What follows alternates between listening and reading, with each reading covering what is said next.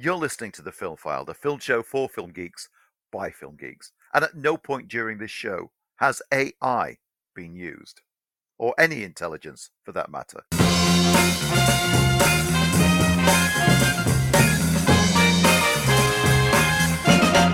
Hello, I'm Lee Ford. And I'm a very hyperactive Andy Meakin. You are. I'm probably I'm I'm in that chilled zone. You're in the oh boy, I'm so hyper. I mean, I'm already going off on tangents before we've even started, and me tangents that I've already gone on to, you will be able to listen to. If you're a regular listener, you know there's always some dump at the end of the end credit sting of the show where I put all the outtakes. Which one of them last week was uh, while we were recording, I mentioned, oh, I'd see it finally got around to seeing Meg 2, which Lee reviewed about five episodes ago. Yeah, yeah. And I gave my quick comments to Lee. It's like, oh, you know, it's okay. And then we we said that like, oh, you should bring it into the reviews and talk about it there. And then we completely forgot. So I just put that little bit that we had earlier on in the show, where like you basically said, "Oh yeah, we should put it in there." Kept that on the end. So you now know that I kind of agreed with Lee that the second film probably would have been a better film if you'd actually focused on the giant sharks in your giant shark movie. But yes, maybe what one one of the other six books when they get ad- adapted will tackle it better because there's eight books, eight books in that series. I, every time I tell tell people this week that um, the the Meg is adapted from books, they look at me like, "What? Someone Yeah. wrote that?" it's like, "Yeah, there's eight books in the series. What?" it's like, "Yeah, yeah, anyone can be a writer these days." no, I'm not. I've never read the books. I'm not knocking them. Oh, they're not bad. I've read the first one. Well, we uh we got together in the week, didn't we, to do a Q&A for a music documentary about the band Newtown Neurotics. Uh and we met the lead singer and basically the uh creative force behind the band, Steve Drewett. Steve Drewett, who who I've never interviewed anybody as much a- as, as someone like Steve Drewett, who you we just got the opportunity to ask one question. Mm. And then 20 minutes later, we got an answer.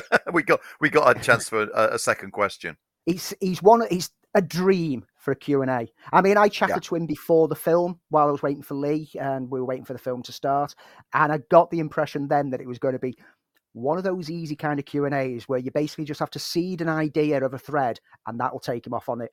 And literally it was we, we me and Lee while the film was on, we kind of bounced ideas of where we could go with the, the questioning with Lee starting things off just asking, you know, where did the idea for the film come from? And in answering that, he answered my next three questions. so I was just like crossing off little things from my notepad. So I was like, eh, that's done, that's done, that's done. And they're just like, right, just throw out something else. We'd said before the Q and A, like before going into the Q and A, it's like if we can get twenty minutes for a Q and A, including audience interaction, that's a good Q and A. Uh, if you do anything less than ten minutes, you've not really got a good Q and A, and it's not engaged. It was an hour. We were we were doing the Q and A for an hour, and I'm pretty sure that we could have kept talking for another Yes. couple of hours because it, he was he was engaging. He was Yes, oh, absolutely. he was fascinating. His passion for what he's done, his passion for the industry, his passion for like the plight that the music industry is in at the moment with the closing down of nightclubs and no venues. Because that was a great closing question from one of the audience there, who who was from Harlow, which is where he, they originate from, and basically said there's nothing in Harlow for live bands anymore. So what do the new up and comers need to do, and what needs to be done? And it got him onto a talk about how he's working as closely as he can with the council down there to try to reinvigorate everything down there. But what needs to change is a change of which political parties are in power in order for the changes to be made. And it basically tapped into everything that the neurotics are about. It's the politics, it's the passion, it's the industry. And the documentary's not got a really a general release. It's only on a limited release. There might be still be some shows in some cinemas across the UK. Check it out if you can, whether you know who the neurotics are or not, because it's not just an interesting look at the band it's a fascinating insight into a time and culture of music and what music That is and a message actually generally long gone as well. Mm, uh, because we live in an age, and this is one of the questions that I didn't ask. Uh, it was on my list, which was where is music now when it comes to uh, uh, being political, uh, having having messages, and we, I never got around to asking that. But we had a good night. We had a, an enjoyable evening, and uh, uh, I believe it went down well. yeah, it's it's been well received. It's another little notch from the film file. It's great to be to introduce it as well before the film with like, Yeah. "Hi, I'm Lee and I'm Andy, and we're from the film file, the film show fellowship." And basically put the plug in for the show. It's great. Yeah. We like to get it there. If any of you were in that audience that night and watched the Q and A, by by all means, get in touch with us. Yeah, get in touch with us feel and let us know what you thought of the film, what you thought of like the Q and A, and we'd love to hear from you. And if, if that was your if this is your first time listening to the show as the result of us talking about it in the Q and A, thanks. Welcome to the show. Hello. Hope you enjoy what you hear. One thing that's going to lead into our challenge of the week something that we saw. So, uh, if you are new, every week we do a challenge of the week, a, a, a social challenge. We throw out a question and we can't wait for your response. So, last week's challenge, Andy, was So last week we were to tie in with the new Poirot movie coming out, which I'm reviewing later in the show, Haunting in Venice. We asked, who is your favourite on-screen detective or sleuth in murder mysteries, etc. Be it big screen or small screen, because we are aware that a lot of the adaptations people are familiar with because of TV adaptations. And if it's a character that it's been adapted so many times, who's your favourite portrayal of them? And I've struggled to come up with an answer that no one else has already suggested. I'm going to throw out what mine would be, and then let's see if if we're in the same ballpark. So, when I gave this some thought, I would definitely say Branagh's Poirot. Uh, I think is a fantastic, uh, ta- fantastic version. On the smaller screen, Columbo is my all-time favorite TV detective. Rockford Files. It's not so much a who done it, but I always enjoyed the Rockford Files. Uh, Robert Downey Jr.'s take on Sherlock Holmes. I really Yeah. enjoyed it. I thought it was a fresh take. Uh, Sherlock Holmes as a character, I think there's been so many great Sherlock Holmes movies. The Seven Percent Solution, Murder by Decree, uh, so many great actors. So uh, those would be my favorite uh, cinematic and, and, and televisual detectives. Oh, oh, oh, oh, Charlie Cale, of course, from uh, uh, Poker Face, which I, I think has been one of my series of the year. Yeah, great choice. Let's go through what everyone suggested, shall we? So I asked Scott in work today who he marked down, and he gave it some thought and rattled off a few. Uh, Val Kilmer's character in Kiss Kiss Bang Bang. Great. Oh choice. yeah, never thought of that one. Good one. He asked whether or not the nice guys uh, can be put forward. Yes. And I was like, of course it can.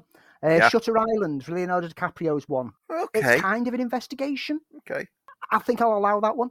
Uh, he said any Sherlock Holmes because every t- Yeah. every time that like you get a Sherlock Holmes brought to screen, it always has its own little take on it. Um, but Yeah. he w- he does lean more towards the Benedict Cumberbatch modern day interpretation as like that's kind of what you want Sherlock to be. Uh, Morgan Freeman in Seven. Yes, good choice. Being a Batman fan, obviously, Batman is the world's greatest detective, so there's no argument there. And he then remembered that Commissioner Gordon in the films isn't Commissioner yet. He's still a detective. So Detective Gordon in the Batman films. And more recently, he loves Branagh as Poirot. And Benoit Blanc is a great modern day Yep, sleuth. I'll agree with all of those. Absolutely. Stephen Young sent us a message via the Spotify. I like several, including the Spielberg Young Sherlock Holmes, Robert Pattinson's The Batman, and the good old cartoon of Inspector Gadget. So, what a wide, diverse range there, Stephen. I love, I love that you, you always throw some curveballs in. Inspector Gadget, I don't think anyone else is going to come up with. uh, but Young Sherlock Holmes is an interesting one because I think a lot of people. That's one of those films that not a lot of people know exists, and I think we might have to deep dive it sometime next year because it's one that I want to revisit. Because I remember Yeah. loving that when it first came out. So I'll add that onto the deep dive list. I know you've been nagging me about this, Stephen. Uh, but you know how this works, Stephen. You nag us for 18 months and then we finally do it. Over on Mastodon, Pseudonymous Burr um, gave a partial answer. Elliot Gould is their favourite Philip Marlowe. And that'll be from Mine too. My that, that would be on my deep dive. Absolutely, I love I, I love the long goodbye. Yep. Um, I mean, we, we briefly mentioned it a few months ago when, when we were talking about the new adaptations of Marlowe that's going to be taking place. And we briefly mentioned it's going to take a lot to live up to Elliot Gould, but hey, let's see. Yeah. Over on the X Twitter, like it. See what we did there. Halfling Sarah posted a few gifts. The first is the absolute queen, and you have Murder She Wrote. I mean, let's be honest, there's no arguments there. The character of Jessica Fletcher, yes, even though we do all suspect that she was going around killing people or hiring people to kill them just to keep her in a job, you know, Murder She Wrote was a great bit of entertainment. Also, she posted a picture of Suchet's Poirot. Fair enough, yeah. Um, Suchet, Suchet kind of brought the the kind of jovial levity to the character that he's now fondly thought for, of, which even Branagh has brought elements of into his films. Also, and I had to look this one up because I've not seen this show, but I have heard many good things about it. But she posted a GIF with a character saying "wipe, wipe, wipe," and it turns out it's um, Monk, Adrian Monk. Yeah, I never got series. into that. Well, not that I never got into it. I never watched it, but I heard good things about it. It's one of those shows that's on my peripheral that I need to get round to watching because everyone who's seen it has recommended it to me. Um, Becca, who's at Our View Movies, said so many. Ultimately, it has to be Basil Rathbone as Holmes. Margaret Rutherford as Miss Marple. Oh, good choice. Um, Joan Hickson is a close second. And move over Kenneth Branagh, the one and only David Suchet as Poirot. Interesting that nobody has mentioned from the original version of Murder on the Orient Express, Albert Finney, who was fantastic in that role. Mm. Griftwatch said Holmes, as played by Jeremy Brett, sublime. Mm. Have to agree. Have to probably the truest interpretation of of Holmes. Yeah. Over on Facebook, Lee Leary, David Suchet as Poirot, and Kenneth Branagh as the cinema interpretation. Both you can't argue with. Patricia Meakin, first that came to her mind, Benedict Cumberbatch as Sherlock. Loved him, which is a great choice. Uh, Holmes, as we've said, has been played so well in so many different interpretations by so many people. But Cumberbatch does really make it his yep. own and do something special with it. Um, as a second choice, she'd go for Peter Cushing, who was a favourite of hers when she was young, but Benedict Cumberbatch is number one. Owen Cooper, Detective Loki from Prisoners, and also Michael Shannon in Nocturnal Animals. I love the fact that he knows he's going to die, so goes to all the extremes to get the case solved before he does. Yeah. Great choice. And um, Lindsay Story. Hi, Lindsay. Hope you liked uh, the few mentions of Donnie Darko last week. Um, Benedict Cumberbatch as Sherlock. Love that modern version. Clarice from Silent of the Lambs. Mills and Good Somerset choice. from Seven. Really like Ford and Tench from Mindhunter. Not sure if they're allowed. We'll allow it. Yeah, yeah. I loved it. Great series. Ace Ventura. Okay. Maybe draw the line on that one. Well, I, I, I just said Ace Ventura is the wild card answer. I quite like it. and The Nice Guys was a good one. And I've also said the inclusion of nice guys in that list redeems last week's Donnie Darko faux pas. So uh, you've kind of made up for it. Which uh, we then had, did have a little bit of a jokey extreme where she did threaten that she could have said Highlander as being the worst film that she's ever seen and how much she hates it. But then she admitted that she's never seen it. But she did have me going for a second and she was almost banned from listening to this show forever. so thanks for getting involved, Lindsay. Um, always love to hear your choices that you put forward for our questions of the week. I'm going to throw in uh, a, a, few, not wild cards, some, one completely obvious one that nobody got. James Stewart as LB Jeffries in Rear Window. Mm. Which is a fantastic film. My favorite Hitchcock film. Uh, the Last of Sheila. Have you ever seen The Last of Sheila? I've not, no. It's a Stephen Sondheim co-penned thriller. Very, very similar in nature to Glass Onion and Anthony Perkins as part of that. If you ever get a chance to see it, if it ever turns up somewhere, give it a go. I've not seen it in years. I'm going to throw in a few suggestions of my own, and some of these come from my growing up years. First of all, in the early part of my years, I was obsessed with Jonathan and Jennifer Hart in Hart to Hart, solving a different case every week with Max. You know why, Andy? Why? Because it's murder. Because when they met, it was murder. Oh, I've, I've still got fondness for it. Um, then we've we've mentioned it on the show before. David Addison and Maddie moonlighting. Oh, of course, how could I forget my all-time TV hero, David Addison? Absolutely brilliant. Um, I stumbled this week upon the first episode of Moonlighting, which is it like being uploaded onto YouTube, and I gave that a rewatch, and now I want to watch the whole lot again from oh, the start. So oh, it's so much fun.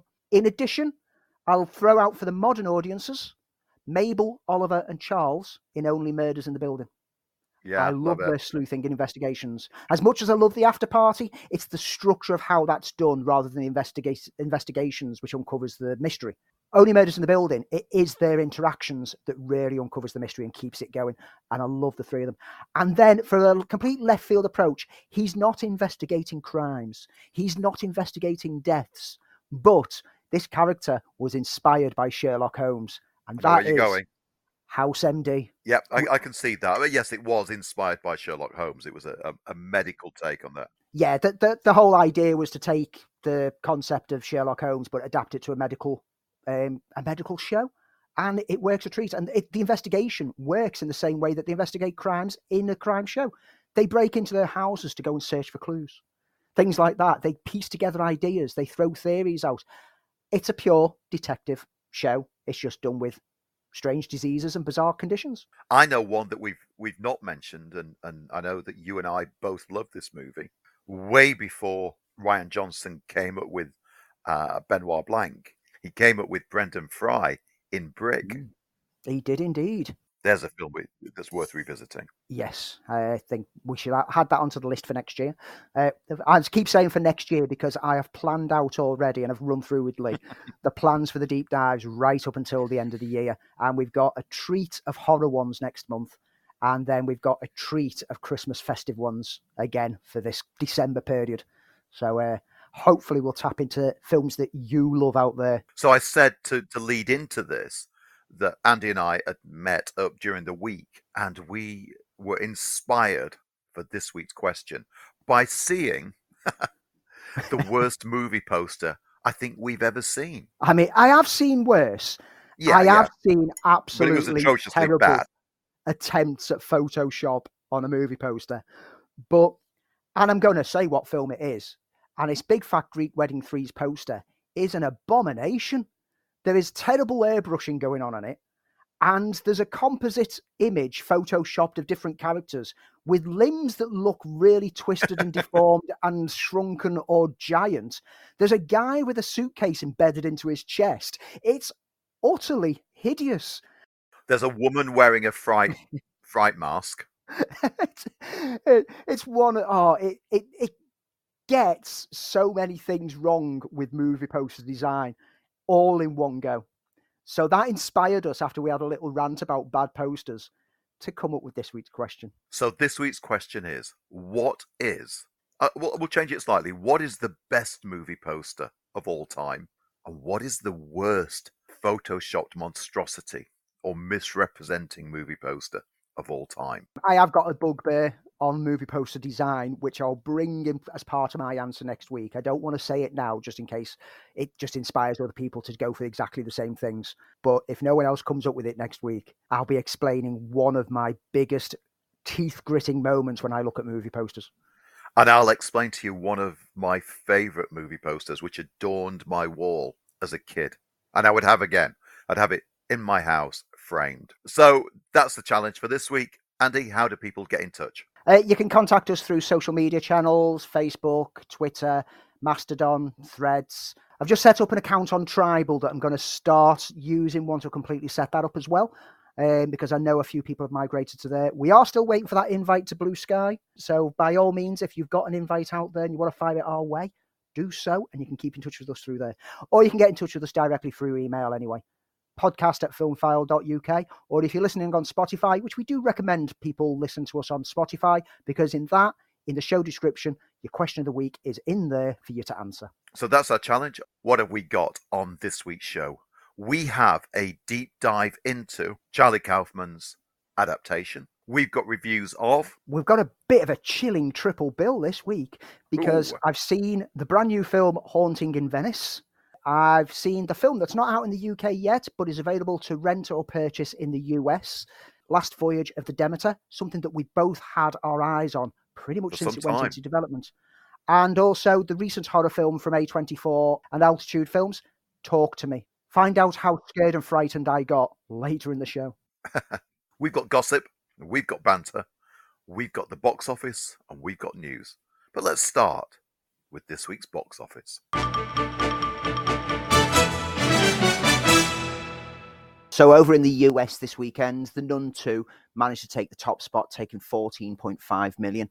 Narrowly behind it in second place is A Haunting in Venice with 14.3 million. A reasonably decent opening weekend for the quite low budget film. The Equalizer 3 is in third place, taking 7.2 million this weekend. Big Fat Greek Wedding 3 dropping off significantly, 4.8 million this weekend. And Barbie scrapes another 3.8 million, still refusing to leave that top five slot. Here in the UK, Haunting in Venice is the more popular film, taking 2.1 million. The Nun 2 is 1.1 million added onto its total for its second weekend. The Equalizer 3 is in third place, taking another 874,000. Jawan is in fourth place with 480,000, and Barbie again retaining the top five slot. 456,000 added onto its total. It's got up to 94 million in the UK alone. It has been a phenomenal success. Haunting in Venice worldwide is just under 40 million after the weekend. For a film that had a 60 million budget, that's not a bad opening. And it's looking very likely that it will end up going into profit, which hopefully will allow us to see more Branagh adapted Poirot stories in future. I'm pleased to see that Branagh is still making these movies because they've not had they've not had a huge return, but what they have had is is generally good word of mouth. And I'm assuming yeah. then that he makes these films fairly, fairly uh, profitably and, and, not over budget for him to keep going. If we, we, you know, with three films in, he must be doing something right. Yeah, the, the first film only cost 55 million, Orient Express, and made some good money. The second one, Death on the Nile, bigger budget, 100 million. It did okay, but it kind of suffered because it was that post lockdown. It got delayed so many times because the lockdowns, and it was one of those films that kind of suffered through the marketing promotion through the multiple shuffles of release dates that it didn't quite find its audience. But this one has dropped its budget to 60 million, kept it tight, kept it focused. And I think it's great. I'd love to see more of these. And I know that the Christie estate are quite pleased with what Branagh's doing with them and are happy for him to, if he just says, I want to make this one, I want to make that one, they're happy for him to get the rights to as much of the stories as they can. I think it's interesting, and I'll talk about this in the review later, that Haunting in Venice is one of the ones that is lesser known because it's a short story that was hasn't, hasn't been adapted to film yet. Right. And I think this should be the future of it because we've all seen the big Agatha Christie's done so many times. Going in to see something that is a, a kind of unknown, it makes it a bit more thrilling. And it's been getting really positive reviews on the back of how different it is. Um, the critics have been better on this one than what they've been on the previous two because they're all getting caught into the, the drama and the mystery and the tension and the surprise. So I think that has generated a really good buzz, which has caused a decent box office turnout this weekend. So we're kind of heading into the autumn season in the States. We've got the up and coming Thanksgiving weekend. We've talked about how interesting, albeit disappointing for a lot of films, interesting to see what's going to happen in in uh, as we move on. I mean, we've got uh, Trolls band together. We've got the Hunger Games prequel. Uh, yeah. I'm, I'm interested to see where we're going to go. What's going to be the, the the big success, if anything, uh, makes it out. I mean, what's going to hit? Several years ago, Frozen came out during Thanksgiving and was was one of the biggest animated films ever. We'll talk about this in work today. The you know what's what's going to be big coming up, and whilst you got the Marvels, is it going to do the same level of business as Captain Marvel did or not? We don't know. There's nothing that's a certainty at the moment. But then again, we'd like being surprised, like a lot of people were with Barbie. Some people weren't, obviously. I'm going to sit on that, sit on the throne of that smug prediction for the rest of my life. Yeah, is the Hunger Games prequel going to do good business? Well, the book, when it was released only a couple of years ago, showed that there's still an audience out there for more Hunger Games. So maybe that'll translate to film. And to be honest, even though I'm not a big fan of the films, I watched the trailer for this one. I kind of think it looks interesting. It's just that one of the reasons that the Hunger Games did well was Jennifer Lawrence was on such a roll at mm. that particular time. Our audience going to come into it and wonder where, where where Jennifer Lawrence is in it. So again, it's it's the it's the next big tick off as far as box yes. office goes as to what's going to do well. We can't start the news without talking, of course, about the strikes.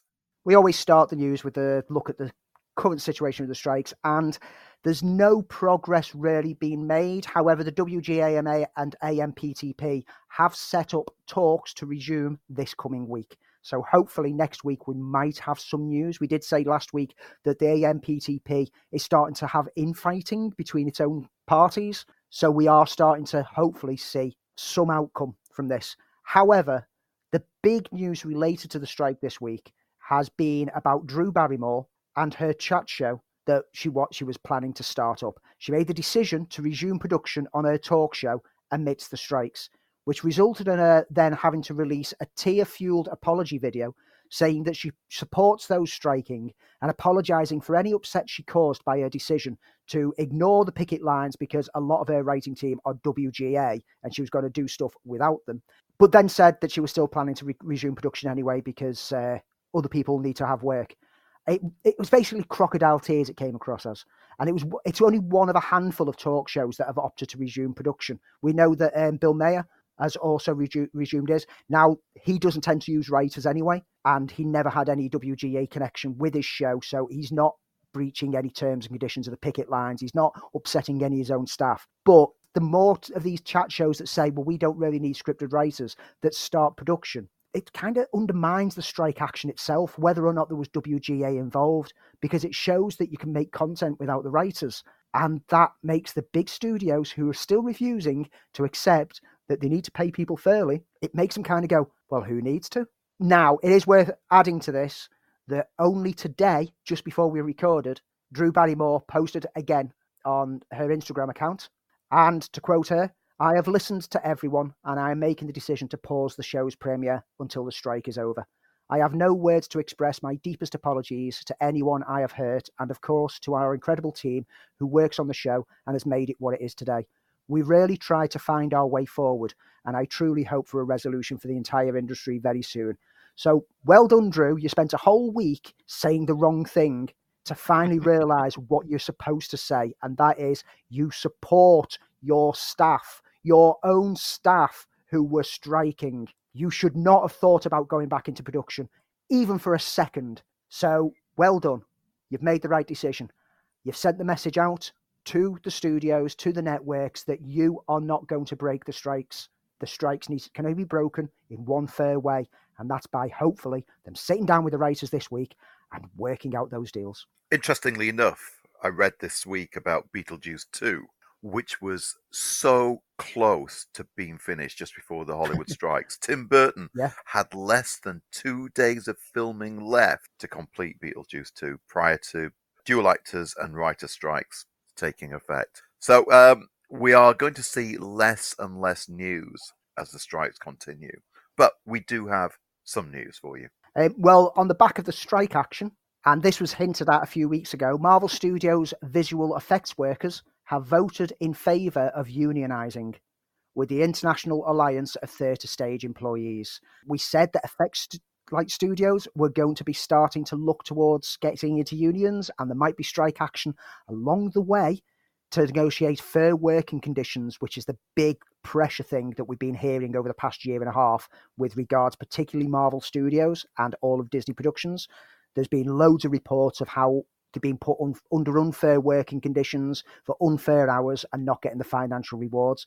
So don't be surprised if we come out the other side of the writers and the actors strikes only to go into an effects studio strike and not have any blockbuster films for the next few years. Now, this marks the first time a unit of solely video effects workers has unionised with the IATSE. Uh, Mark Patch, VFX organiser for the IATSE, said in a statement Today, the effects workers at Marvel Studios spoke with a unanimous collective voice demanding fair pay for the hours they work, healthcare, safe and sustainable working environment, and respect for the work they do. There could be no stronger statement highlighting the overwhelming need for us to continue our work and bring union protections and standards to all workers across the industry. And there could be no stronger example of the courage and solidarity of these workers than each and every one of them declaring a union yes. So we're not out of the woods yet, but we do have some news. Go, let's do it. Let's do the news. So uh, we mentioned last week that Lionsgate had acquired the rights to The Crow, and it was going to get a release next year. Was adapted back in 1994 with Brandon Lee, but this time we'll have Bill Skarsgård in the lead role. The production went through loads of different directors, writers, and stars over the years, but ultimately it was shot and completed on a 50 million budget. And the film's producer, Sam Pressman, the son of producer Edward R. Pressman, has commented this week that he believes that the reboot is strong enough that it warrants an expansion into a potential shared universe in other mediums like games and animation. Telling Deadline, The Crow has been a very central and integral part of our company, and I'm really proud of the progress and the work that's been done. I think the movie is just going to blow people away. Our partners want to approach it in a very 360 way, whether it be video games, animated series, a shared universe. It's got this cosmic legacy that can be expanded beyond a single story we're finally at a point where we can really explore these other avenues because it's such a unique property in that it's not a studio film, it's not a Marvel film, it's kind of anti Marvel. I have the highest hopes for that, and I really love what Molly Hassell has done in pushing it up the hill. And Rupert Sanders is such a visionary. We'll know when it comes out it, whether it deserves to be spun off into other properties. But you know from the comics, anyone who's read the comics knows that there's opportunities for other stories, other tales, other crows to be explored. Well, that's right. I mean, it didn't start out as an anthology, but it did take into into account other characters who were reawakened by the crow. So, uh, mm-hmm. um, and we saw that we saw that with the other films to some some extent. I think if Brandon Lee had lived, then he would have been in the sequels. Uh, but I look forward to it. You know, we've been waiting for this for some time. I was a big fan of uh, the first movie, not so much any of the sequels. Uh, always loved the comics. I've been waiting to see a new Crow film uh, and see where we go with it. It wasn't a perfect film. Uh, no. Brandon Lee was in, uh, an incredible screen presence, but it is a great film. So it, it's something that can be remade or rebooted and have have new additions to it and, and move forward in effects and storylines, etc., etc. So I, I am looking forward to it. It has been interesting this week looking at whenever there's been posts about the reboot of the Crow. You're seeing the people who are saying, "Oh, they should leave the classic films alone. They should never reboot anything. They shouldn't reboot. Just get some originality." And counting the number of people who have a, vari- a various interpretation of Batman through the years as their profile picture, and I can't help but feeling there's a sense of irony there this was interesting news because I, I didn't realize it was going to go ahead as a series. But Donald Glover's uh, Lando Star Wars series is now being made into a movie. So they're forgetting the idea of running through as a Star Wars Disney Plus series. It's going to be a film. Yes. Donald Glover and his brother Stephen are on full writing duties for it. It had recently been hinted that it might have been a series, but now we know it's going to get the big screen out. I'm there. I'm there for it. Donald and Stephen are great writers. Absolutely great writers. If you've seen Atlanta, then you know yeah. what we mean. As much as I didn't really rate Solo, I had nothing but respect and love for how Lando was presented in that film. I'm there for it. That's the kind of Star Wars that I'm well and truly up for. We like anthologies, don't we? We do. We like horror, don't we? We do. We love John Carpenter, don't we? We certainly do. So have I got good news for you. Oh, well, I'm ready. John Carpenter revealed earlier this year that he'd returned to directing for a TV series, and it's now been revealed that it's called John Carpenter's Suburban Screams. Being developed for Peacock, it's set to premiere next month, and it's dubbed a genre busting unscripted horror anthology series that explores okay. the dark secrets and unspeakable evil that sometimes lurks beneath the surface of the sun drenched streets, manicured lawns, and friendly neighbours of suburbia. Each episode is going to focus on one tale of horror told by the real people who lived through it. Their first hand accounts are brought to life through re- reenactments, news clips, home photos, and archive footage. And the show aims to combine the visual language of horror films with documentary filming techniques for a uniquely frightening experience for viewers. Carpenter's producing alongside Sandy King, Tony DeSanto, showrunner Jordan Roberts, Patrick Smith, and Andy Portnoy and I am there for it. I've heard rumours of this, but it's good to know that it's now actually happening. Yep. And in addition, this week, Carpenter spoke about the plans for a readaptation of Christine, uh, the Stephen King tale that he brought to the screen 40 years ago in 1983. I, know, I was there. Blumhouse have got the rights with Bryan Fuller set to pen and direct. And Carpenter, when he was asked what he thinks about it, simply said, Oh boy, well, good luck to him it'll probably be better because he's never had any love for that film himself because it was just a jobbing gig. He didn't care for it. As much as it's become beholden and beloved by us, his fans, he was just doing a job. He was contracted to do something, did it, and wasn't happy with the end result. So he's not gonna he's not gonna feel that he needs to interfere with it. Not as he's got his own beloved franchises that he created himself, but this was just a job for him. I'm there for Bryan Fuller making a, a remake of Christine whether it actually go through because we know how many projects Bryan Fuller takes up and then cancels and moves on because it doesn't quite go his way. There's been so many over the years. I've kind of given up getting excited until something's in film. I'm going to stay with horror, and we don't get much more iconic. And, and you and I probably share these films as being the, the first horror movies that we saw, but Hammer films. So they defined the horror genre in the UK throughout the 1950s 60s and 70s, classic uh, uh, interpretations of The Curse of Frankenstein, Dracula, uh, Oliver Reed as the Wolfman. Uh, one of my favorite Hammer films, Taste the Blood of Dracula. Oh, I love Hammer films so much. Yes, they are incredibly dated and are of a time period, but they reinvented horror for a, a new audience. They have been trying to come back. Uh, they had a huge success with The Woman in Black did pretty good with the remake, the US remake of Let the Right One In, Mhm. and then kind of stumbled again. Anyway, they're moving in a new era with the release of Dr. Jekyll, a modern take on the classic double identity story starring comedy and screen legend Eddie Izzard. So Izzard is playing Nina Jekyll, an infamous doctor who takes on the same hired help in the form of an, of an ex-convict, Rob. Little does Rob know he's part of a sinister master plan concocted by Nina's alter ego, Rachel Hyde. Chaos and weirdness and some horror elements ensue. This is the the newly restored Hammer Studios. Hammer Studios Limited has now been acquired by the John Gore organization, and um, hopefully this will be the start of a new era that succeeds. Hammer has been a part of our lives throughout the decades in one way, shape, or form. Be it as a kid watching a Hammer House of Horror on TV and being scared by pipes dripping blood over a birthday party, or as Lee said, through the classic use of the classic monsters in a lot of its more well known stories. Like you say, in recent years, we've had some good revisits by them, but nothing's really quite landed fully. I want to see I want to see more Hammer. Yeah, I mean, I think there there are some Hammer films, and, and I do believe there is a, a, rights issue, but some of them are deserved of, of remakes. But um, we'd have to wait and see. As I say, I, I do believe there's a rights issue. You'll get to pass judgment on the new Hammer film on October the 27th when the film gets its UK release. Wes Anderson, Yeah, saw the trailer. I know where you're going. we've already had the trailer for the wonderful story of Henry Sugar, the 39 minute short film that he's made for Netflix. But we now also have the details of the other short films that are going to form part of this series. Now, this was originally just going to be put together as one movie, as like an anthology movie, but instead, Netflix are releasing them each separately. But you don't have to worry about you have to tune in each week. It's over the course of four days. So on Wednesday, the September the 27th, we get the wonderful story of Henry Sugar, which sees a rich man learn about a guru who can see without using his eyes and then sets out to master the skill in order to cheat at gambling. The Swan will follow on Thursday, September the 28th, a 17 minute short about a small, brilliant boy ruthlessly pursued by two large, idiotic bullies. The Ratcatcher, I remember reading The Ratcatcher. Ratcatcher is one of my favourite sh- like shorts from um, Roald Dahl. Can't wait No, to see this 17 minute beauty. Um, it's it's a professional rodent exterminator story. It, if it adapts well, and come on, it's Wes Anderson. Of course, it's going to adapt well. That might end up being one of my faves. And then Poison on Saturday, September the 30th.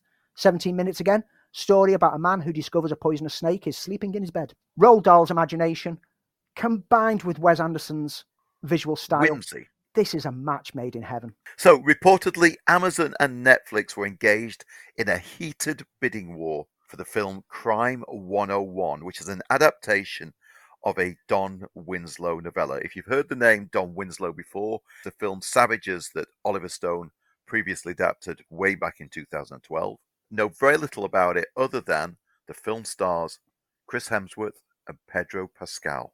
It seems as though Amazon has won out on this particular occasion. They've kind of got all the money to throw at it. Yeah, accordingly, Amazon secured the rights to the film in a $90 million deal. Uh, but with the uh, dual strikes at the moment, there's no sign, with no signs of slowing down. Don't expect cameras to begin rolling on this project anytime soon. Ketchup Entertainment, who gave us Hypnotic, has reportedly won the worldwide rights to Millennium Media's live action Hellboy the Crooked Man. Remember that? Remember when that got mentioned that he'd been made? Yeah, because it, it kind of came out of nowhere. It was it was practically finished. Interestingly enough, though, I've not seen any stills or anything from this film yet. You know what happens when you say that is that it gets like it lands. Yeah, I wonder when that happened last. Andy. I wonder. uh, yeah, last week last week on the show, Andy had to do a quick edit because we spoke about how there was no promotional materials for Aquaman, and then literally an hour after we finished recording, promotional materials for Aquaman landed. so I, I, I think I nicely plugged that gap. But anyway, uh, back to Hellboy the Crooked Man. This is a new adaptation starring Jack Kesy, who you might know from Intruders and Blood Brother and Claws. And it's a new new adaptation from the character from the Dark Horse comics. Um, in the film, Hellboy and a rookie BPRD agent are stranded in 1950s rural Appalachia. There they discover a small community haunted by witches and led by a local devil with a troubling connection to Hellboy's past, the Crooked Man. The reason why I didn't get overly excited at this news when it was uh, first released was because the director is Brian Taylor, who gave us Yes. Crank and Crank 2 and, And the Ghost worst Rider. Ghost Rider movie of all time. and that's saying something because neither of the Ghost Rider movies have been good. He's directing the film. I'm willing to give it a shot because I'm willing to see whether he's refined. Because what I didn't like about his directorial style with uh, Neville, Neveldine, was it? His Yeah. uh, partner in directing, was it was very erratic and frenzied. I'm hoping he's kind of grown up a bit and it slows down, but we won't know until we see a trailer. Jefferson White, Adeline Rudolph, Joseph Marcell, Leah McNamara, Hannah Margetson, and Martin Bassindale co star. No word on a potential release date yet, but now it's got distribution rights. It's only a matter of time before we start to see something. So, just a couple of quick snippets. Ang Lee has been talking about his Bruce Lee biopic, which is to star his son, and has revealed that Bruce Lee's final film, Enter the Dragon, will be the centerpiece of the film. According to Lee, when they realized that the time period of Bruce's life around the making of that film was a moment where there were so many different thematic threads that were connecting, and there was a confluence of an incredible amount of drama and conflict in his life. We know, as I said, that Ang Lee will cast his son Mason Lee in the lead role. Loki's second season executive producer Kevin Wright has confirmed that Ke Huy Quan's character will be introduced as the Time Variance Authority's quirky repair guy, explaining that the character's job is basically every piece of tech, every computer, everything that is running at the TVA. He either designed it or he fixes it and keeps running. Second season is on our doorsteps, returning next month, and I can't be more excited. An interesting take on Buffy the Vampire Slayer. It's been mentioned that there's going to be reboots galore. Anyway, a sequel of sorts is coming to Audible with a lot of the original cast members to return. Uh, they will continue the form of an original recording. We'll be heading back to the Hellmouth soon with Slayers A Buffyverse Story, a brand new audio series featuring the iconic character of Spike as the hero. Written by Amber Benson, who starred as Tara Maclay in the series. For those of you out there who love that show as much as we do, Fantastic. great. She's a great writer. I've read some of her other stuff that she's done over the years, and I'm really excited to get more Buffy, even if it is just in my ears. Tony Todd is going to return for Final Destination 6. The news was broke this week. Um, it'll be his fourth appearance in the series, which follows the original film, its 2003 sequel, and the 2011 fifth movie. The character named Bloodworth was introduced as the owner of the funeral homes and explained the rules of death to Alex in the first film. This new film is said to follow a group of first responders, which kind of makes the appearance of a coroner very fitting. James Cameron is attending a special screening of the special edition of The Abyss for the Beyond Fest event at the end of this month, which has fueled re- new speculation that the long promised 4K restoration might be getting announced. Because why would he turn up at a screening of it unless he's got some big news about the film to reveal to us? He's been promising this for years, and we were told earlier this year that True Lies and The Abyss are on the way. This could be it.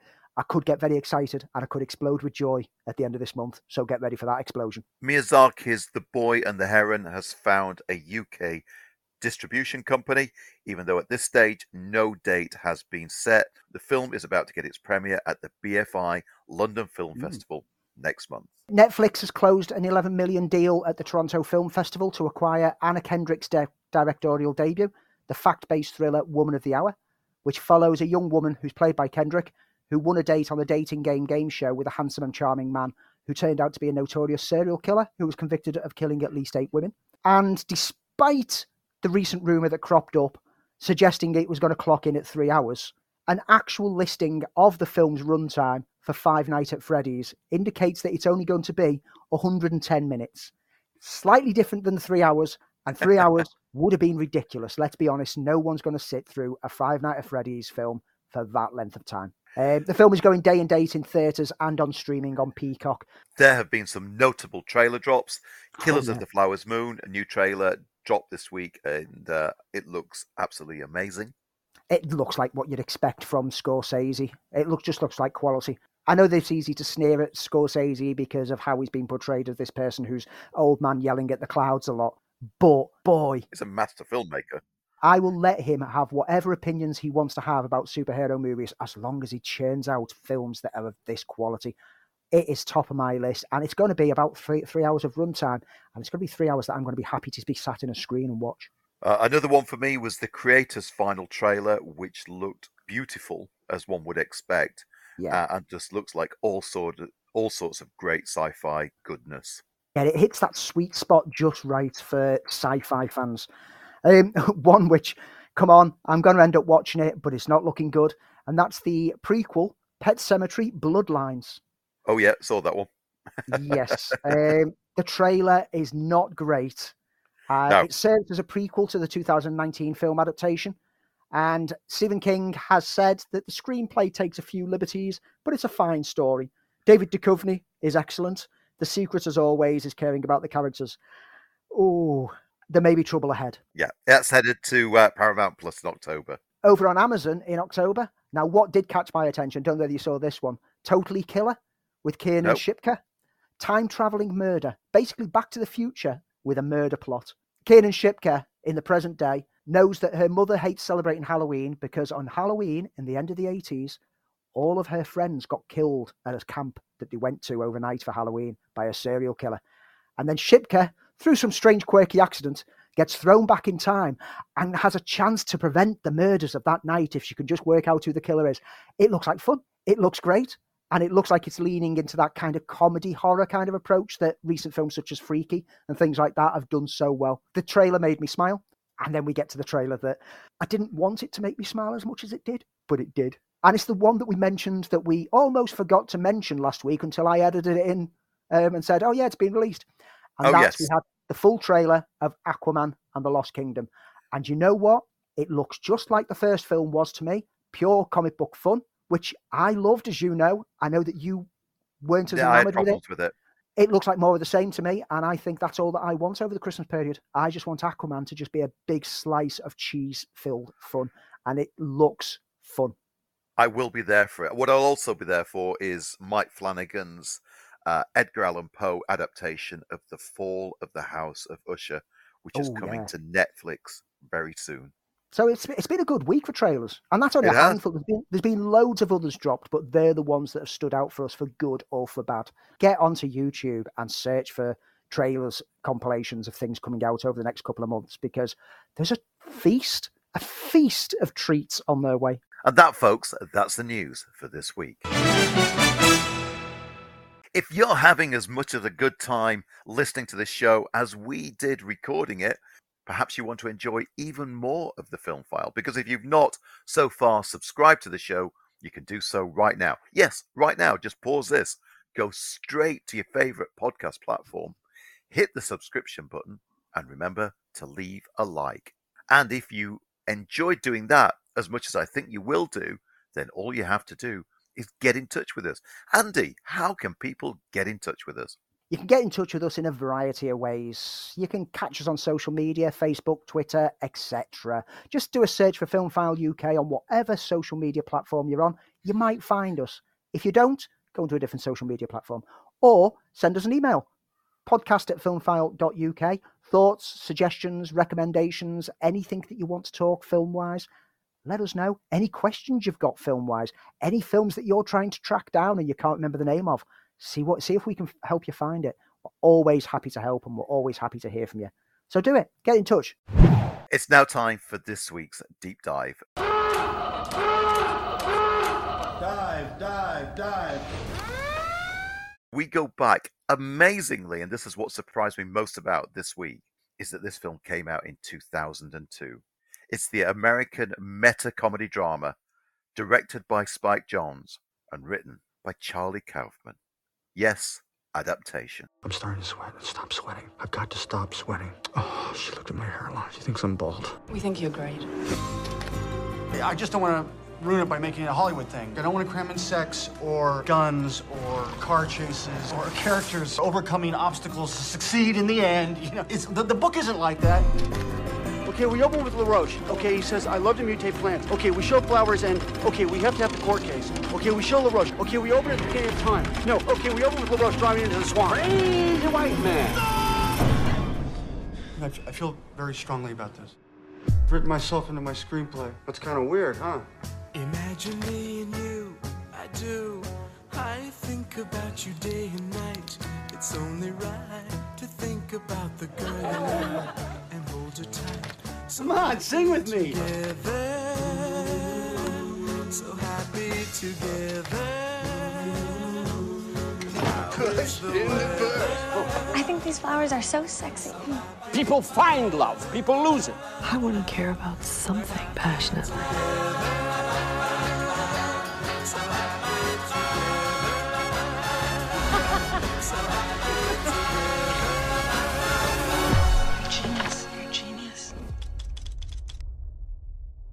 Okay, so if you've not seen the film, stay with me. Nicolas Cage plays the screenwriter Charlie Kaufman, a screenwriter who struggles to adapt Susan Orlean's book, played by Meryl Streep, about John LaRoche, who clones rare orchids and sells them to collectors. Their lives get intertwined with unpredictable results, including Charlie Kaufman's imaginary real life twin brother, Donald Kaufman. Are you still with us if you've not seen this film? Stick around because that was the easy bit. this is a fun film. I remember when this first came out, and this was a proper head trip of a film. And it's a film that I've watched a couple of times since, and it's still as much as a head trip, even on the fourth or fifth viewing, because it's so sharp in the way that it weaves fact and fiction together. Because the true story behind this is Charlie Kaufman. In real life, the real Charlie Kaufman, who worked with Spike Jonze on being John Malkovich. While they were on John Malkovich, he was working on the script for The Orchid Thief By Susan Orleans, which is a 1998 non-fiction book. because he'd been given it to adapt. And when he read this non fiction book that was mostly uh, an analysis of different orchids rather than actually having a structural narrative to it, he realized you can't adapt this book. But he was getting pressure from above that he needed to produce something. He needed to have something written down. He'd been paid, get something on paper.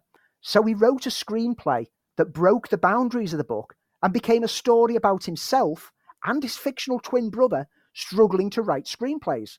I, I just want to point out that's right, fictional twin brother. Charlie's book being Charlie's script being The Orchid Thief, and his fictional brother Donald coming up with a genre schlock piece called The Three. Now, initially not expecting this film to ever get made, and we're back to real life again now. this is where it all gets really confusing. Initially not expecting the film to get made on this script, he added his fictional brother as co-writer on it and sat it to one side.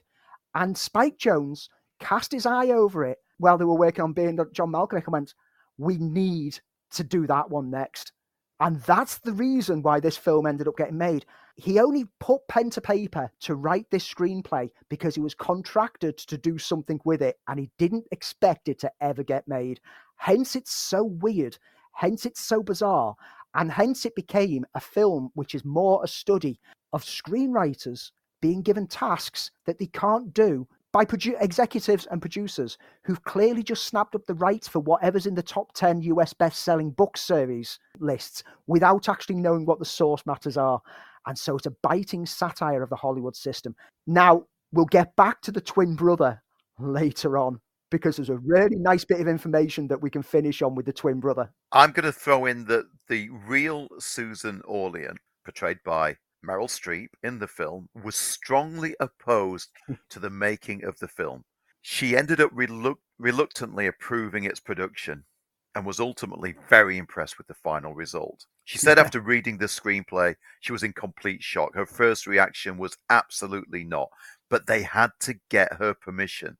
So she just said, No, are you kidding? This is going to ruin my career. But very wisely, they didn't really pressure her. they they used a subtle bit of pressure because they basically said to her, "Everyone else is fine with how they're represented in it." Wink, wink, and walked away to make her feel bad that other people were happy with it. But no matter what, Orleans called uh, Streep's portrayal of her as one of my favorite performances by Streep.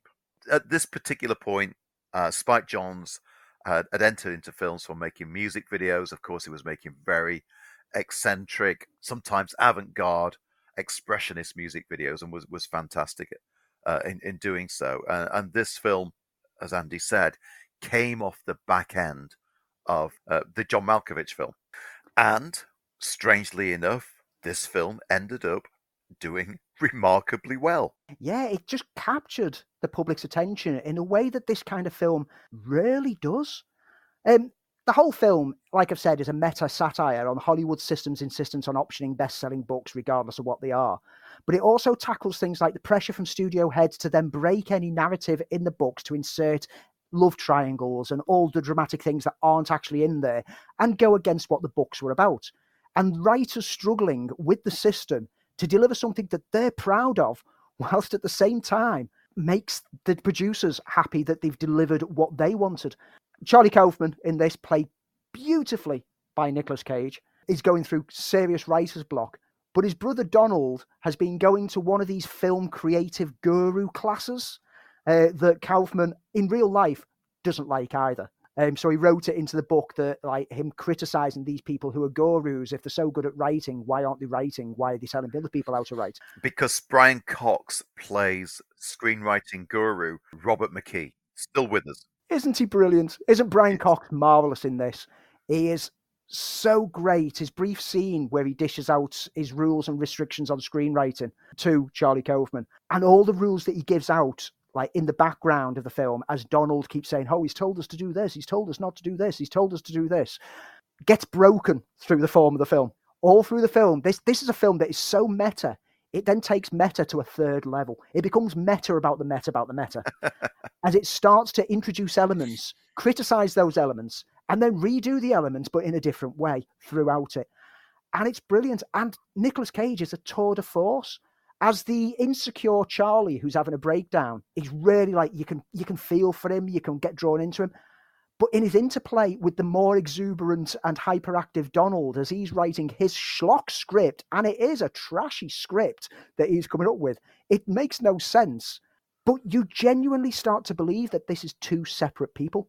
Cage, Cap, even though they look exactly the same because they're supposed to be twins, Cage plays them in such different mannerisms that each of them has that you know which one's on screen at any moment and which one's talking at any moment and when he's talking with himself it's the most perfect interaction between the same person that i've ever seen on film Nicolas Cage was nominated for Best Actor from this. Sadly, he didn't win, but Chris Cooper, as supporting actor, did win. Uh, the film was also nominated for Best Adapted Screenplay, funny enough, uh, with the nominees being Charlie Kaufman and Donald Kaufman, the un- non-existent twin brother was nominated for an award at the Oscars because the Oscars didn't realize he didn't exist. so, so to, to really sum this up, this is probably one of the most inventive, clever, funny oddities of the funny. films that you you will get chance to see. This was Kaufman. I think is very very best. I think Spike Jonze is very very best it, it, it's funny, as Andy said. It, it's meta. It's got tragedy in it. It's it's odd. It's strange, and and it's very very likable. Um, it's also hilarious that Donald's script, the three, which is mocked throughout for the ridiculous concept of it, a cop and a killer finding out that they're the same person, made even more hilarious by the fact that he inserted a car chase between the two as part of the structural na- narrative. But then there's the further comedy in years after it when if you watch the film Identity, it's pretty much the same storyline. But then even better, there's a film out there called Yes. Three, which released about three years later. It has a shockingly low Rotten Tomatoes score, so I need to track this film down and get it a full watch. But I read the synopsis of it, and it's the same script. Someone took the joke script they shredded to pieces in adaptation and adapted that. And I just think that's brilliant. That's taken Yeah. the fact that the adaptation was a meta, meta, meta, meta film, and then they've gone real life meta on adaptation. This is just going to go on forever. Uh, and the fact that Three is a Christian horror film came out in 2007, directed by Robby Henson, screenplay by Alan B. McElroy. It's just bizarre. Um, adaptation was an absolute treat when I first watched it, even though I didn't quite follow everything that was going on. I was just caught up in it because of how ridiculously funny it could be.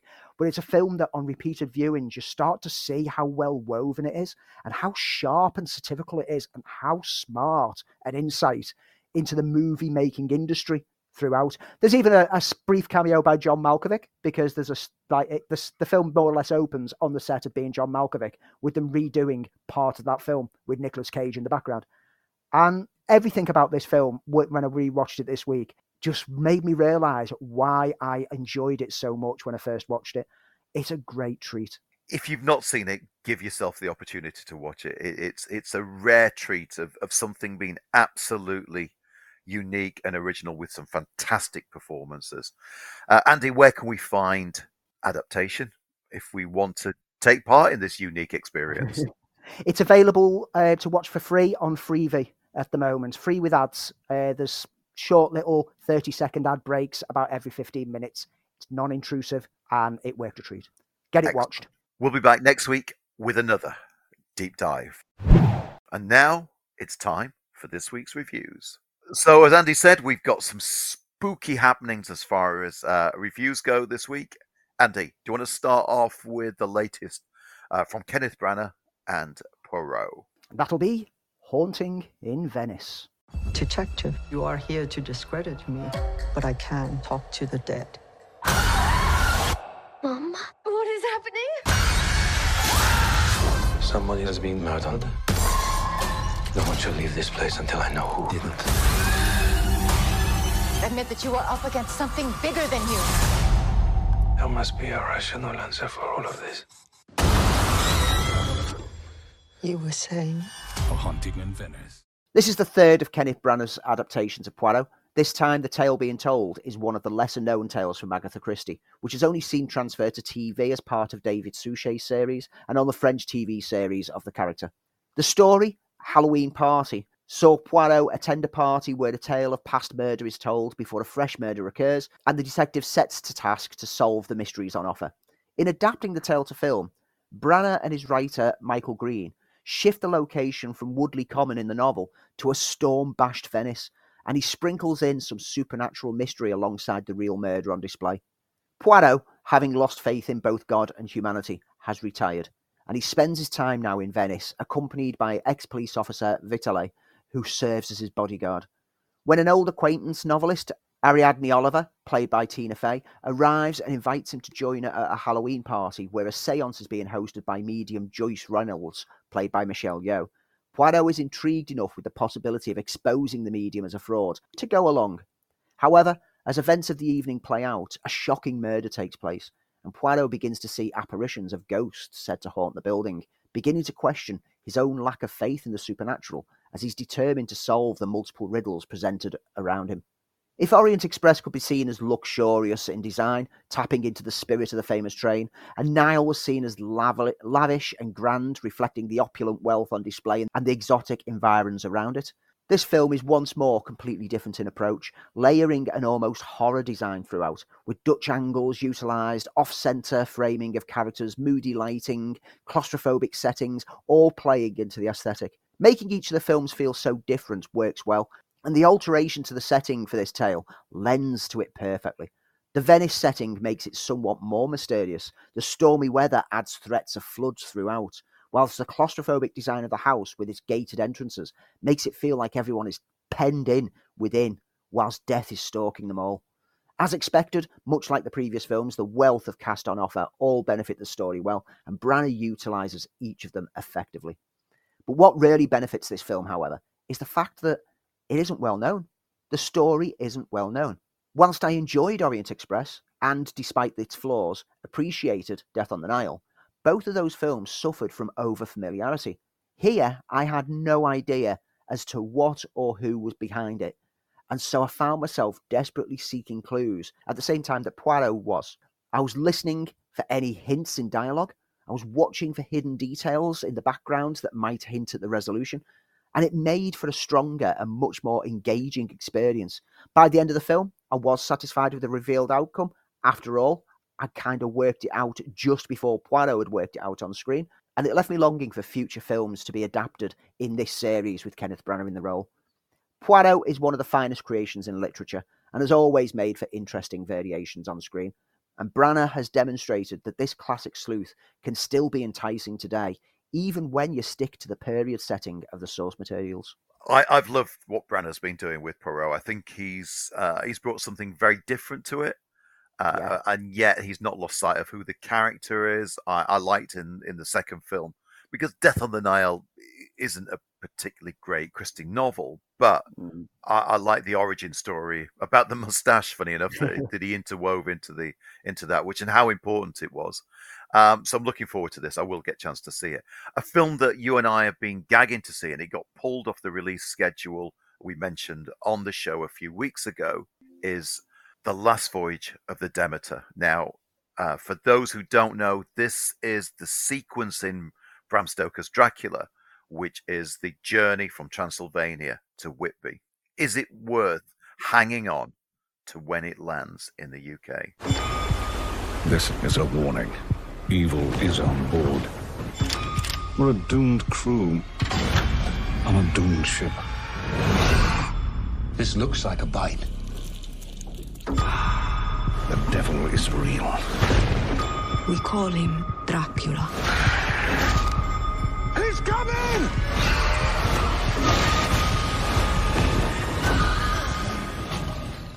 Drawn from the captain's log chapter of Bram Stoker's Dracula, Last Voyage of the Demeter fills the gaps in that section of the tale to show us how the crew of the vessel transporting Dracula to the English shores were picked off one by one over the journey.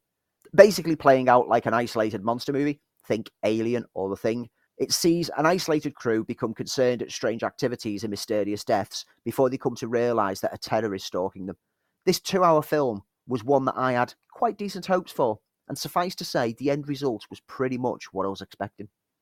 Our entry point to the film sees us follow Clemens, played by Corey Hawkins, a doctor who's seeking passage to England, who joins the crew of the Demeter after one of the crew leave when they spy a dragon symbol on a crate being loaded up. Through Clemens's interactions, we get to know all we need to know about each of the crew. From Captain Elliot, played brilliantly by Liam Cunningham, who plans to make this journey his last before he'll hand the running of the ship over to his first mate, Wojciech, the ever excellent David Dastmalchian, in a role that's much more serious than we're used to him being in. To each of the crew, who have very mixed reactions to Clemens joining them, and to the captain's grandson, Toby, played by Woody Norman, who, as with his part in Cobweb that I reviewed last week, delivers another strong child actor performance that benefits the film. Stowaway Anna, played by Aisling Franciosi, is key to understanding the evil that's on board. Dracula is given physical form in a grotesque, spindly bat like form, not via CGI, but via Javier Botet, whose elongated physique through his living with Marfan syndrome has seen him become a known presence in horror films through roles as creatures in films such as Mama, REC, Slenderman, Scary Stories to Tell in the Dark, and much, much more. By casting the role as opposed to using puppetry and CGI, it gives a menacing reality to the stalking beast, aiding the chills throughout. Director Andre Øvredal keeps the pace flowing well, knowing how to get us under the skin of the crew who are out at sea, whilst ramping up the tension and delivering the right amount of scares to keep us on edge. The early shadowy glimpses of Dracula effectively utilize the nighttime setting for the stalking, ensuring your eyes are darting back and forth every time the scene changes to a moonlit evening. As we see more and more of the beast, the design work of the prosthetics comes into play, and coupled with Botet's presence, works in perfect unison. Overall, the film is pretty typical of the genre approach it's taken, and given that the outcome is known, indeed the film opens with the outcome, there are scant few surprises in store, However, there are some nice turns scattered throughout, and even some convention breaking moments that make you sit up and pay attention. It's got a visual style that's fitting to the tale, some solid performances on offer. Demeter delivers just what I wanted, and even makes me long for further chapters of Dracula to be adapted within this same setting. I think we'll we'll come back and review this, Andy, when it's released, and just give a, a bit of an update when it lands in the UK. Yeah. And finally, something that I know kept you up all night, checking behind the windows hiding behind a cushion, and that's the new one from A24. That's Talk to Me. Hands up. Cannot go for more than 90 seconds. What happens after 90 seconds? Don't want to stay. Now say, talk to me. Talk to me. Eighty-three seconds. Get it off him.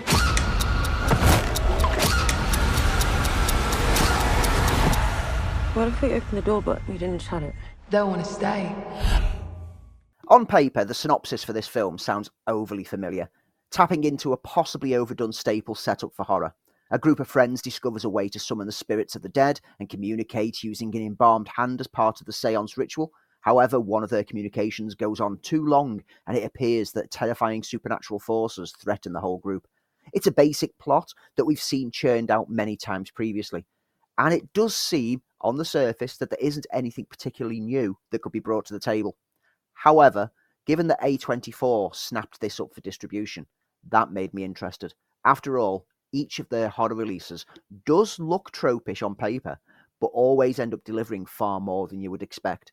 Directed by first time duo Danny and Michael Philippou, known collectively as RackaRacka, who rose to prominence via their YouTube channel that won various awards for its horror comedy content.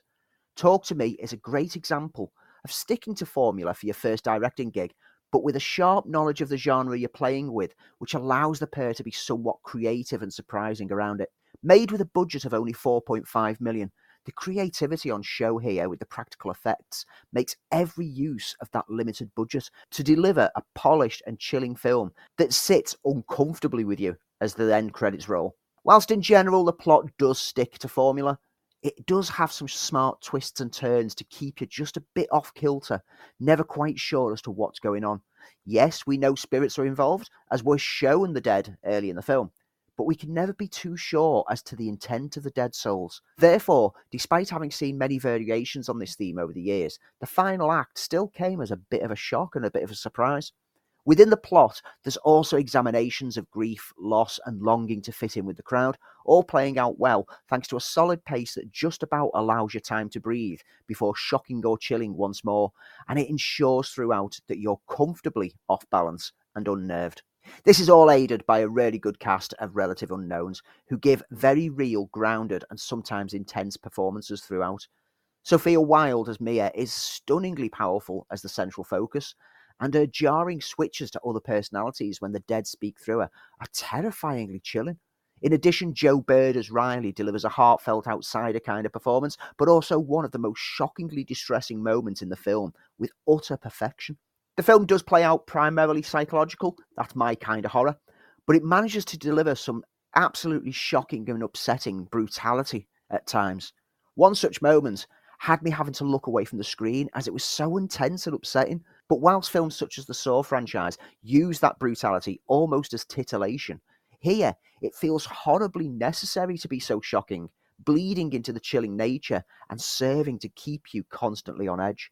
This is one of the strongest horrors I've seen this year, and with enough tease that we could see an interesting franchise premise spun from it, this is a film that I recommend to even the most jaded of horror fans. So that's the reviews for this week. Andy, what's coming up? What are the big releases over the next week? So at cinemas for families, there's the animated uh, spooky Canterville Ghost. For those people who want to see the GameStop film that has been in production for the past year, Dumb Money gets released this week. Expendables 4, if you want to spend your own dumb money, that gets released this week. and Stop Making Sense also releases, which kind of ties into Expendables 4 Awesome. because that stopped making Awesome sense way back in the first film. now TV and Sky, God is a Bullet gets released. Nic- Nikolaj Coster-Waldau plays Detective Bob Hightower, who takes action when his ex-wife is murdered and his daughter kidnapped by an insidious cult. Who hasn't been kidnapped by an insidious cult at one point in their life? But my pick of the week on Now TV and Sky, and in fact, this is my pick of the week overall. Marcel the Shell with Shoes on lands on Now TV and Sky this week. I am going to watch it. I have held on to Sky because I saw that was on their schedule. So I am going to get that scene as our family film this week. Uh, Spy Kids Armageddon lands on Netflix this week. Yeah. Was Yeah. response. On Disney Plus, No One Will Save You, the Kate, Kaitlyn Dever film, which sees a play Brynn finding solace within the walls of the home where she grew up until she's awakened by unearthly intruders. And over on Amazon, we've been waiting for these three episodes to land. The Continental begins this week. Yes, won't be leaving the house that night. So not a bad week for like. no, no, there's some. There are the the uh, UFO home invasion movie. I am so there for. I've been looking forward to that one. So, folks, that's it for this week. Thank you as ever for joining us. But before we go, we do this every week. It's our neat things.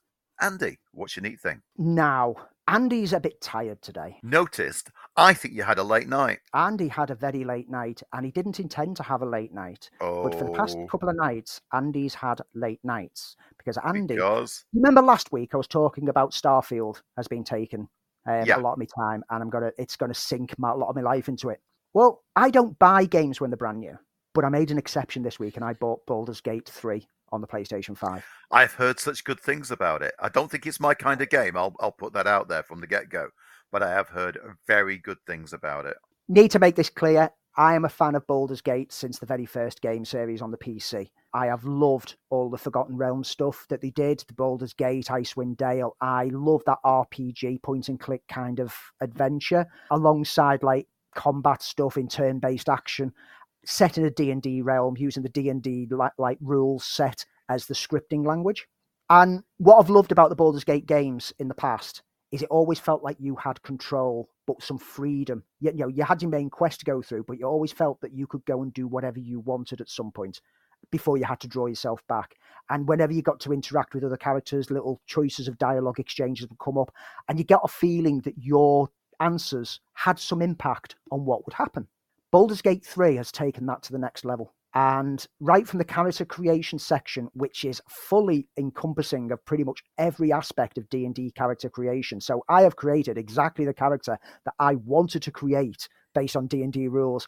And I'm, I'm more than happy with how it's playing out. But I already know that I have killed off at least three people that I shouldn't have killed off because the game has the game lets you make decisions that maybe you shouldn't have made. You can play this game pretty much however you want. The choices that you make, you can either be a force for good, force for evil, or just a neutral force based on your responses to quests that you're given. You might get given a quest to go and slay a load of goblins, but you might get talking to those goblins and find out that they're really nice and really friendly and work out a peaceful resolution between the conflicts, which I've managed to do. And I felt proud of myself for that until I then killed a druid who I don't think I was supposed to kill. But the game's let me do it and I'm continuing with it. It's a game that's so much fun because this, it feels like you've got so much freedom and you build up these interactions with your own combat party that you recruit over time that you can you can bond with people or you can end up with a team of people that you don't like but it feels like you are inhabiting the world and you get so immersed in your characters as a result i know that once i complete this game i will start again with a whole different character class knowing that my second time around is going to be a completely different experience and then i'll start again with a different character and class because each time your character's class, race, whatever affects elements of the story as well. So each time that you play is going to be a different experience. As a result, every night so far since I've got this, I've thought to myself, I'll jump on for an hour before I go to bed. And last night, it was just gone 10 o'clock, and I thought, "Ah, I need to get up early tomorrow. I've got time for half an hour. And then it was half past two in the morning. when I looked Oh, at, you- looked you at the time and went, kids, oh, I need to go to sleep. Um, and I can see me doing the same, same tonight. It's so easy to lose yourself into. So Starfield was my neat thing last week and was going to be a, a- an absolute life sink. Starfield is now on the sidelines because Baldur's Gate is dominating. It's a beautiful game. It looks great. It plays great. Marvelous. Quick question for you. Uh, I know it's D and D related. Uh, is is it too old for the kiddo?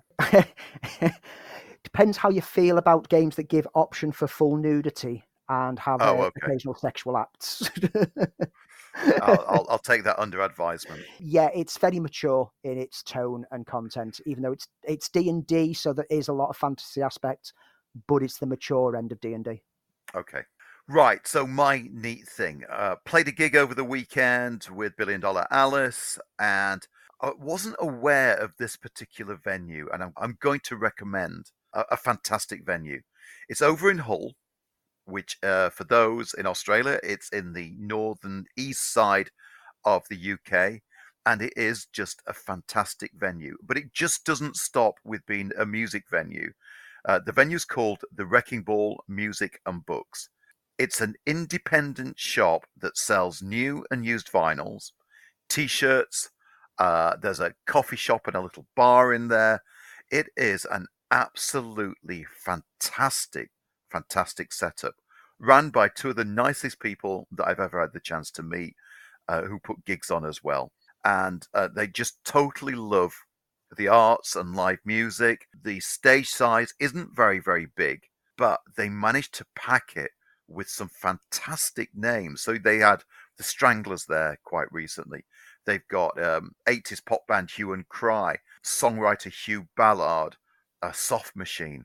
They do remarkably well for such a small venue. And what a lovely venue it is.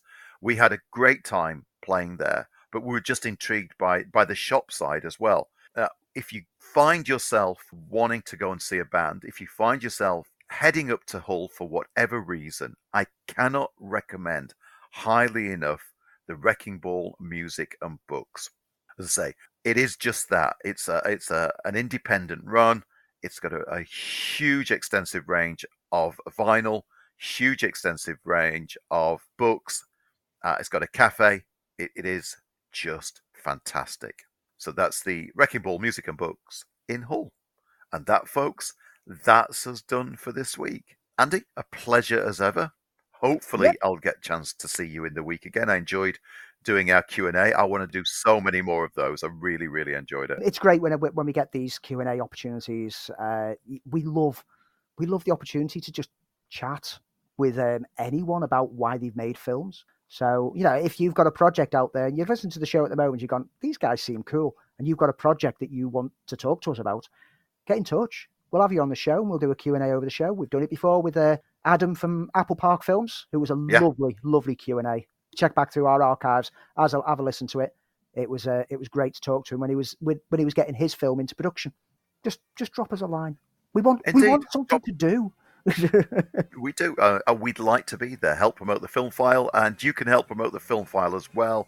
Tell all your friends, tell all your fellow film geeks uh, to join us as part of the film file family. Because life is short, and I need to make the most of it. Today is the first day of the rest of my life, and I'm a walking cliche. It is a great time travel film. Yeah. Not not as great as Donnie Darko, obviously, but um, no. it's in its own right, it's great. We're approaching the Halloween season, and every week there's a horror film coming out over the next month. So, you know, there's uh, there's going to be some good, there's going to be some bad, there's going to be some utter shite. Hello, Netflix. I'm looking at you with your horror output each year. I know. I know. This is the show. It's the show that you know. We're going to be musical today because you're running on. You're running on hyper energy, aren't you? Yeah, I've just got a big coffee as well, which probably isn't going to help matters. Uh. I have been tempted to type some reviews, like get by getting an AI to like do me a positive review for this film and just see what it says and read it out on the show and see if anyone notices. no, trust trust me, I, I, this will be on the end, end sting bit because um, I do like to keep all this little blather that we do where I can. Uh, but trust me, we, we never use AIs to generate stuff, and everything that we give is purely our own opinions. Says the machine that's telling us to do this. yeah, there's a, there's a Terminator stood behind me, ready to shoot me if I didn't agree with this. Um, so anyway, should we get on with the show? That's this week's challenge. So Andy, how do our dear listeners get in touch? Let us know about online. How did he get in touch? Is that what you're trying to say? how, did, exactly. how, did, answer the question? I'll do it all again. and that, folks, that's the news for this week. I'll try and do that with sound not as quite as flat. I'll do one more. we could have finished off with the death of Bad Bunny's film, but um... so that, that, that, was a mercy killing. He got asked in a Vanity Fair interview what happened with El Muerto, and the the the interviewer just said this led to an awkward silence, which would have been the same from the audience. His publicist then saying, "Next question." Do it, do it now. I've not done an Arnie impression for a few weeks, so I thought you haven't. There's probably a reason for that. I needed to throw one in. Yeah, yeah, yeah. now we go on to the deep dive. and now it's time. Stick for around for the deep dive. yeah, please don't have any more coffee, ever. Doing our Q and A, I want to do so much more. Oh, sorry, I'll say that again. I want to so do many so many more of those. I really, really enjoyed it. You tried to say many and much at the same time. I did. It didn't quite I did. pay off, did it?